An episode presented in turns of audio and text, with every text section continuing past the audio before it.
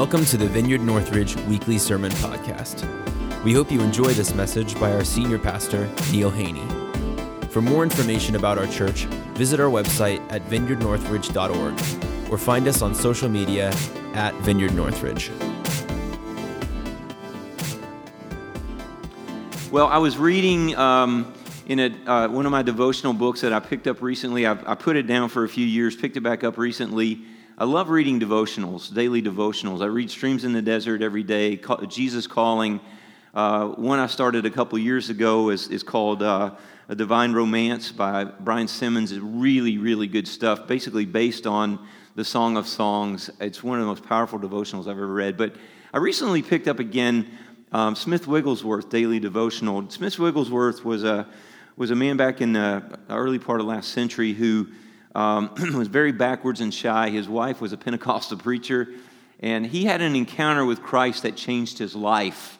And he, he went from being very shy and backward to very, to be, he was, a, he was a, a, plumber, just a common plumber. And, and he, um, he uh, by the way, plumbers are not common anymore. I, I heard a story about a, a lawyer uh, that, that was complaining about to his plumber about the plumber bill. He's like, He's like, that bill, this bill is ridiculous. And, and he said, the plumber's like, I'm sorry, but that's what, you know, that's, uh, he's like, it's like 50 bucks an hour. He said, I'm a lawyer and I don't make that kind of money. And the plumber said, Yeah, I used to be a lawyer too. anyway, so, uh, but, but Smith Wigglesworth was a lawyer, and uh, I mean, no, a plumber, not a lawyer. And, uh, but he became a great, a great evangelist. Uh, he was one of, known for healing uh, healed hundreds of people of things, I mean, serious diseases and maladies and infirmities, and raised, uh, uh, someone said the count was like he up to 19 people from the dead. But uh, this, this daily devotional is so powerful. And um, I was reading it a few days ago, and he spent two days on one verse out of Acts 22, uh, yeah, Acts chapter 22, verse 10 and just this one line, and it's Paul. So, so let me set the context. Paul um, has lived out most of his ministry already. He's in Ephesus, where this church that just loves him so much. I, I think Ephesus was his favorite church. I really do. And, and the Ephesians were just so wonderful. If you read about them in, in the book of Revelation, they're one of the only churches that gets mostly affirmation from the Lord for their devotion and their commitment uh, they're, they're a little overzealous in some areas, but, but he, you know, the Lord really loves them. And, and so they loved Paul. And there's this prophetic word that Paul is going to suffer if he goes back to Jerusalem. He's going to be put in chains. He's going to, you know, all this bad stuff's going to happen. And Paul says, I'm sorry, but I got to go anyway. And so they're crying and they're begging him not to. And so he leaves and he goes back to Jerusalem and he goes to the temple and he's there in the temple worshiping and some Jews recognize him. Hey, there's that traitor, there's that, that Pharisee that left the faith, and, and they, all of a sudden this riot breaks out, and so the Romans sweep in, and, and they're and they're they try they calm the crowd down, and, and Paul asks permission to speak to his brothers. And, and so the guards let him do it. The, the, the uh, uh, Roman officials let him speak. And so he, he basically just gives his testimony. Pharisee of Pharisees, persecuting the church. And as he's on his way to Damascus, he said, I just had stood and, and watched the cloaks of those who stoned Stephen to death. Uh, and I stood there with approval of his execution. And then I left for Damascus. And I'm on my way there to arrest more Christians when suddenly the Lord Jesus appears to me. This, fla- this light flashes around me, and I see the Lord, and, and, and he, he says, he speaks my name, and I say, Lord, who are you? He says, oh, he says, Saul, Saul, why are you persecuting me? And he said, Lord, who are you? And he says, I am Jesus whom you're persecuting. Because if you persecute us, if, if, if people persecute the church, the body of Christ, they're persecuting Christ. If you remember when Stephen was stoned to death, he saw the Lord standing at the right hand of the Father. Jesus went to sit at the right, Father's right hand, but when Stephen was being martyred, Jesus stood to receive him. And so, Paul's, uh, it's really fascinating As soon as Jesus identifies himself and Paul realizes what he's doing, he asks this question in Acts 22:10, "Lord, what do you want me to do?" Lord, what do you want me to do? As soon as he realizes, I mean, this is a man who has committed his life to God, the God of Israel, the God of Abraham, Isaac, and Jacob. He believes with all his heart that he is serving his God faithfully. And as soon as he realizes who Jesus is, who the Christ is, who, who he's, uh, you know, who is the head of the church and who he's been persecuting, and, and has a, a, a moment of, of reality here, a moment of truth, a moment of revelation he immediately switches his alliance and his allegiance and says to the Lord, What do you want me to do? And of course, the Lord says, I want you to get up and I want you to go to Damascus, where you're headed. Go to Straight Street to Judas's house, and there's a man by the name of Ananias who will tell you what to do next. He'll pray for you and he'll tell you what to do next. In the meantime, The Lord is speaking to Ananias, who is afraid of, of Saul, Paul. And, uh, and, and so he says, I want you to go to Judas's house on Straight Street. I want you to pray for this man named Saul of Damascus. He's like, Lord, uh, you know, this guy's killing Christians. He's like, he's, I'm good. We're good. He's mine now. I want you to pray for him. I'm going to fill him with the Holy Spirit. And I'm going to show him how much he will have to suffer for my name. I'm calling him to the Gentiles and to the house of Israel. He, I didn't realize until I reread this story, he was called both to the Gentiles and to his brothers and fathers. And I will show him how much he must suffer for my name. Boy, there's a great calling. Yay. All right. I want to tell, I want to tell two more stories this morning as it relates to the subject of Lord, what do you want me to do?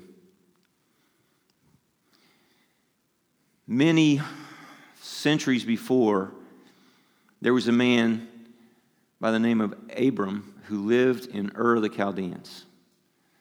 Uh, Ur was a, a metropolitan city in Mesopotamia, the cradle of civilization.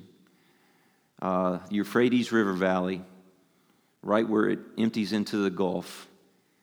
It was a lush, beautiful city. Uh, agriculture was flourishing around the, the mouth of the, uh, or the, where the, the delta, I guess, of the Euphrates River. This man was rich. He lived with his family. He re- lived with, with, you know, he, he had lots of friends, lots of wealth. And one day the Lord appeared to him and said, Abram, I want you to leave your father's house. I want you to leave your land and go to a place that I will show you. And the writer of Hebrews in Hebrews 11 says that Abraham went forth, immediately went forth, not knowing where he was going. He eventually ends up in Canaan, which is now Israel. And he, um, he has the, his nephew with him. His, his brother had died, and so his nephew Lot was kind of like a son to him. Well, the Lord, uh, I mean, they prospered so much that they had to split, split company. And so, of course, Lot went down to Sodom and Gomorrah, you know that story. But, but um, Abram was able to inherit the land of Israel. God said, Now go forth throughout the land, and I'll give you every place your foot lands. But God, one night, he, he said, I want you to come out. I want you to look at the stars of, of the heavens. I want you to look at the stars. He said, I'm going to give you a son, and your descendants from the son will come descendants that will be more than the stars, uh, are as plentiful as the stars in the heavens and the sand on the seashore. And so he made this promise to give him a son. 25 years go by. 25 years until Isaac is born. He finally has this boy that he's longed for, pined for. Uh, God changes his name from exalted father Abraham to uh, Abram to Abraham, which means father of a multitude. And he still has no children. Can you imagine telling your friends, hey, no longer am I going to be called, you know, uh, exalted father, but now I'm going to be called father of a multitude. And he's 99 years old and still didn't have a kid.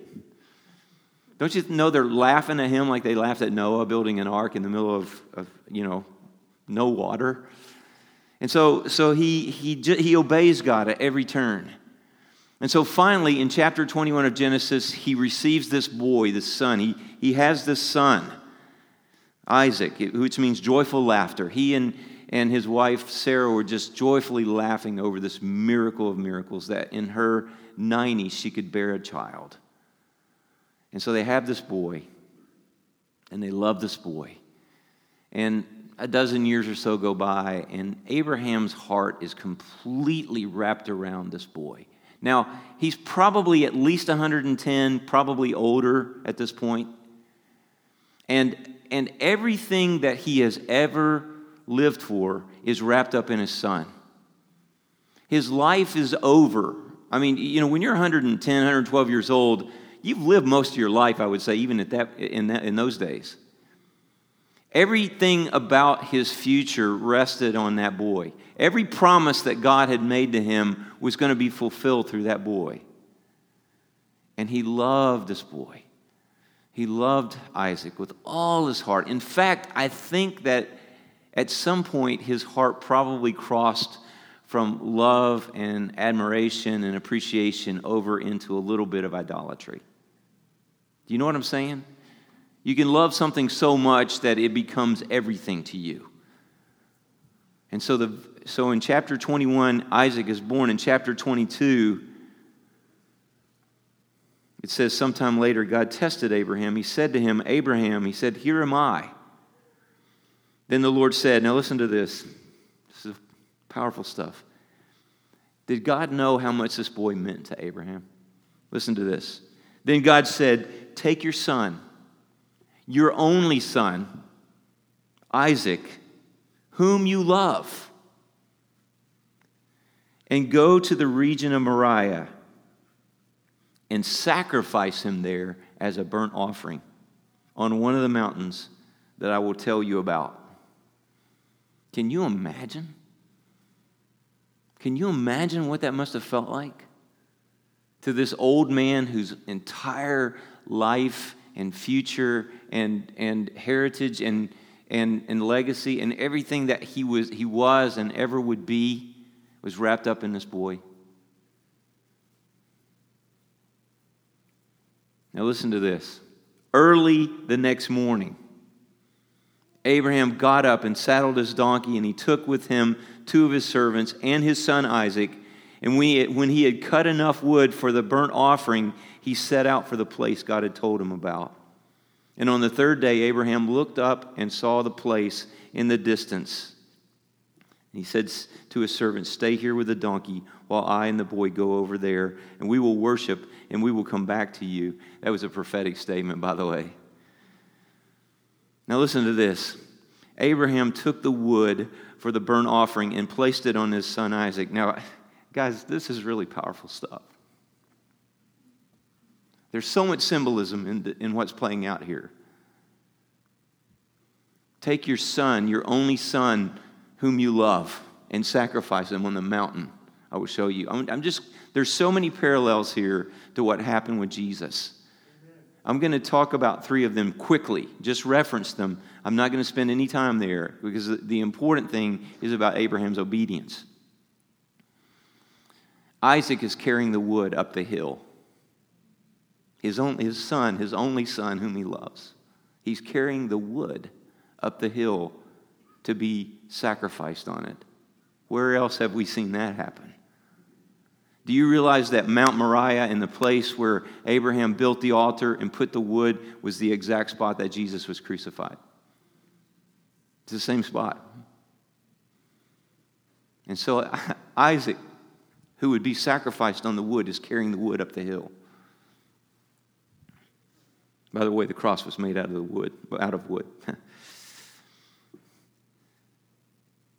he himself carried the fire and the knife. As the two of them went together, Isaac spoke up and said to his father, He says, Father, yes, my son, the fire and the wood is here, But where is the lamb for the burnt offering?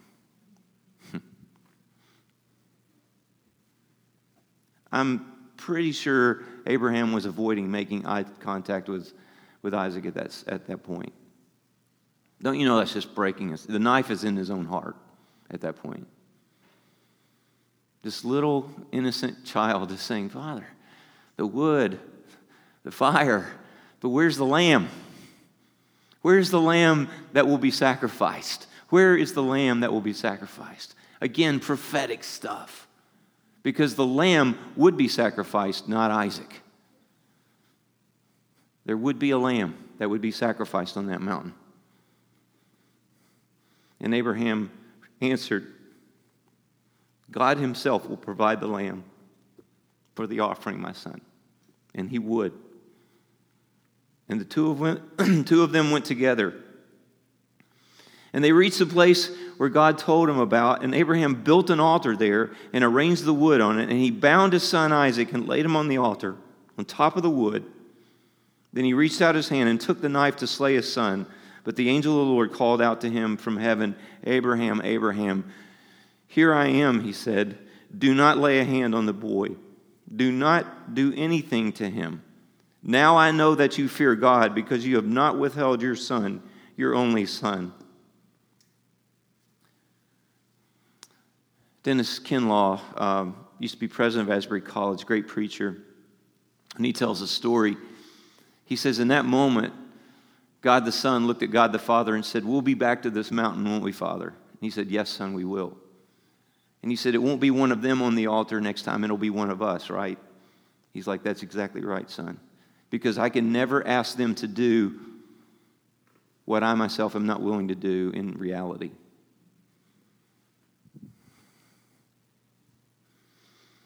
The angel of the Lord called Abraham from heaven a second time and said, Now listen to this, this is really important.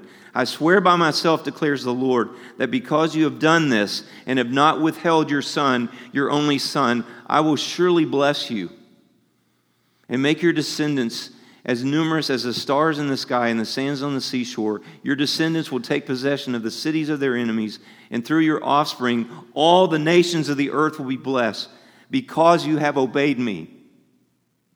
All the nations of the earth will be blessed because you have obeyed me.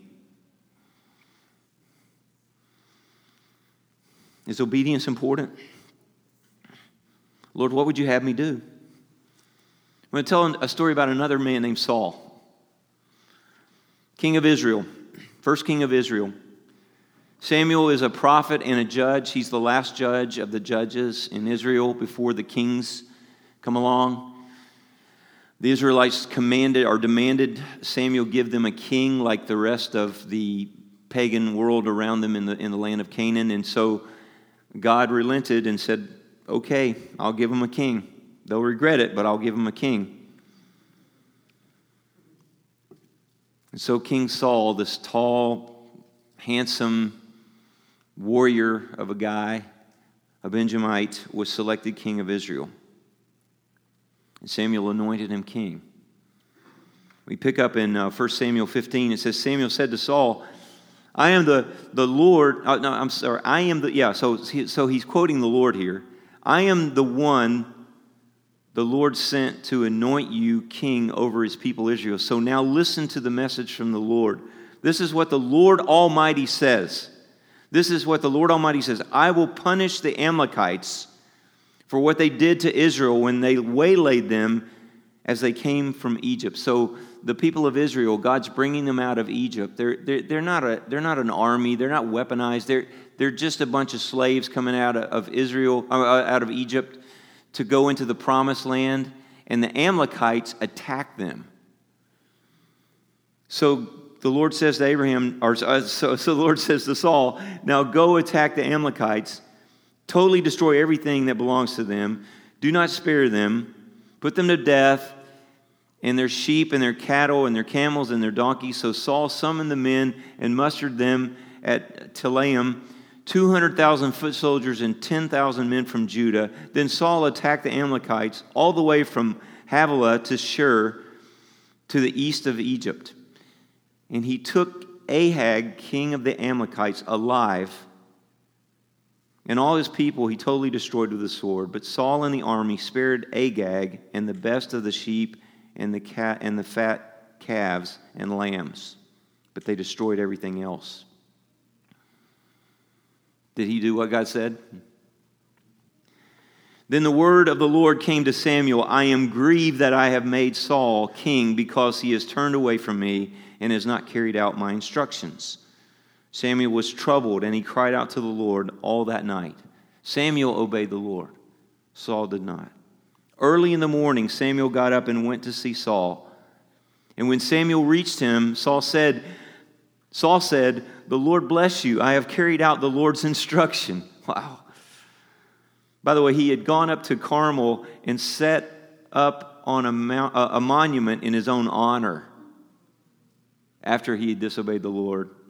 So he did this horrible thing. He set up a monument in his own honor. That's great.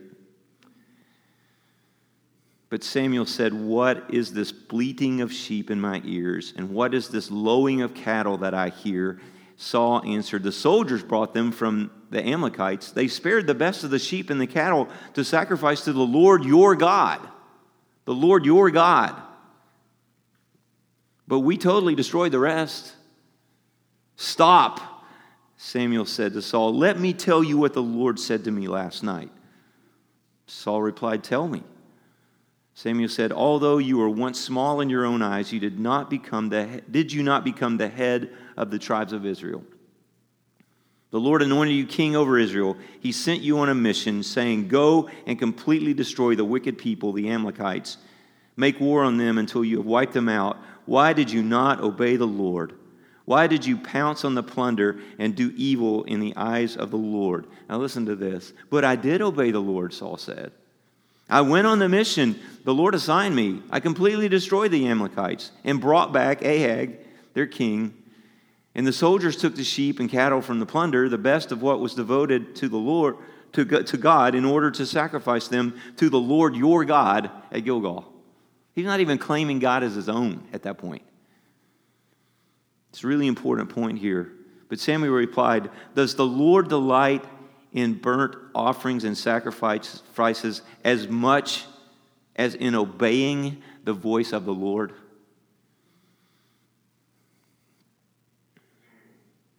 To obey is better than sacrifice.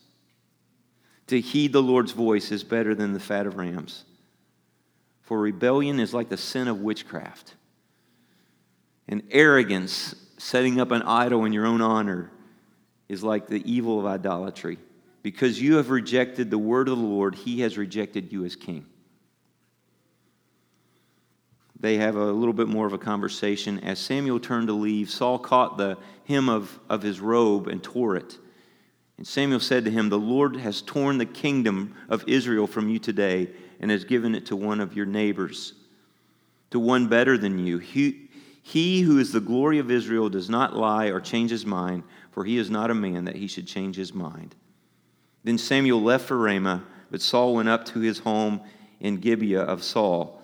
And until the day Samuel died, he did not go to see Saul again, though Samuel mourned for him.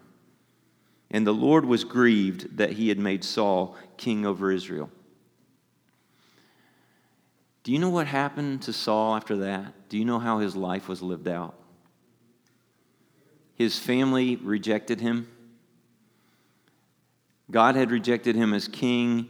He called David and, and had Samuel anoint David as king of Israel while Saul was still on the throne of Israel. Saul lived his life in paranoia and fear, in hatred of David. He had an evil spirit that oppressed him and, and harassed him for the rest of his days. He spent his entire kingship trying to kill this anointed King David, pursued him like a wild animal, chased him all over Israel, all over uh, Philistia. Everywhere David went, he was right on his heels. David had several opportunities to kill Saul, but he refused to touch the Lord's anointed because he wanted to obey his God. And finally, at the very end of his life, he fell on his own sword in battle to keep from being tormented by his, his, the people that had conquered the army of Israel. Tragic, tragic story. His, his son, who was heir apparent to the throne, Jonathan, rejected his father and became David's best friend and protected David from his father. Saul was actually looked at as a fool because of the way he conducted himself by, by his own people. Saul of Tarsus obeyed the Lord to the end. What did his life look like? Well, it didn't look like Abraham's. It didn't look like, on the outside, it didn't look like blessing. It didn't look like he lived out his days in, in ease and you know, died at a ripe old age after having all these you know, wonderful sons and grandsons and all this stuff. Saul, who became Paul, suffered for Christ, for the name of Christ. I shared two weeks ago. He was beaten five times with rods. He was given the 39 lashes of the Jews three times. He was stoned to death and actually was resurrected from that and walked away. He was shipwrecked twice, I believe. He spent three days on, on the open sea holding onto a plank of wood. He was imprisoned numerous times. He was taken before all kinds of rulers and judges. And the last time, I believe, he got to appear before Caesar and give his testimony, and then they took him out behind the uh, whatever and cut his head off. And he died. But he tells his spiritual t- son Timothy, I have fought, this is at the end of his life, I have fought the fight. I have run the race and I have finished the course. I have kept my faith. And there is laid up for me a crown of glory that the Lord will give me on that day when I see him face to face. His life was not a life of joy and blessing as we view joy and blessing. But his life ended well. He finished well. He finished well. Do you know how many? You, you, you, you should go through the scriptures and see how many people, especially in the Old Testament, didn't finish well.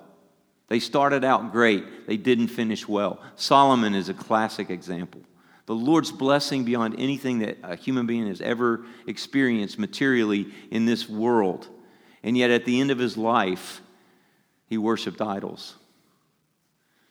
He rejected his God and worshiped idols. There's so many people that don't finish well in the scriptures. Guys, I want us to finish well. I want us to obey the Lord. I want us to get up every day and say, Lord, what do you want me to do today? Every minute of every day, Lord, what do you want me to do? What do you want me to do? What do you want me to do next? That's how we should live our lives. Lord, what do you want me to do? Not my will, but thy will be done. I, Hannah, if you and, and, and uh, Shane could go ahead and hand these out. I'm handing out a prayer to you. This is a prayer I've started praying daily in my, in my quiet time. The Lord inspired this. I, I, just one morning, I just, I just wrote this in my journal, and then I decided that I wanted to pray this prayer every day. And so I'm, I'm giving this to you, and I'm going to pray this as we close. And then I'll invite the, uh, I'll, pray, I'll pray a closing prayer, and I'll invite the, the ministry team up. But I want you to have this in your hands as I read it. And um, we, just pray this with me in your heart. You don't have to pray it with me out loud unless you want to. You're welcome to. But as I read this, I want you to just pray this with me, okay? Anyone not have a copy at this point? I think right, right here we got um, these na- people in mask over here don't have one. I, I think I think there's uh, a couple people over here. Sorry. Okay. All right. Maybe I didn't print enough. I wow, you guys, this is amazing that we have this. So, youngs, you guys need to share. So, all right. Thank you. All right. Let's read this together. Lord, I truly repent of not abiding in you and not seeking only the will of the Father. May the seriousness of this season of life dictate my words, thoughts, and actions. I sincerely repent of disobedience, judging others, and not seeking you and your will at all times. I will seek you, pursue you, and obey you with all my heart. Allow me to live out my days in my calling. Cause me to live for others and to minister to their needs. Sorry, there's a typo there. To minister to their needs. Lord Jesus, I want you and I need you. I want to love you with all my heart, soul, mind, and strength. Lord Jesus, I want more of you and all of you by any means and at any cost. I want all of you and me from this point on and forevermore. Holy Spirit, I want to see Jesus. I want to know Jesus in deepest intimacy. Holy Spirit, cause me to seek Jesus and to abide in him. Lord Jesus, I need you every moment, but I need you right now. Lord, what would you have me do right now? I am faced with blank, just write whatever you're faced with at the time. I commit my day and my work to you. Lead me by your Spirit. Lord Jesus, please do for me and in me and through me what I cannot do. Use me like a glove on your hand. Fill me now with your spirit and refresh me and renew me in my spirit. Fill me with the knowledge of the Father's will and do his will and speak his words through me. Now lead me in the way I have not known, on the highway of holiness, along the paths I have not gone before in the Father's will. Open my blind eyes and turn the darkness into light before me. Make the rough places smooth on the road ahead and never forsake me. Not my will, but your will be done in and through my life, now and forever. In Jesus' name I pray. Amen and amen. Thanks for listening. We hope you enjoyed this message. For more information about our church, visit vineyardnorthridge.org or find us on social media at Vineyard Northridge.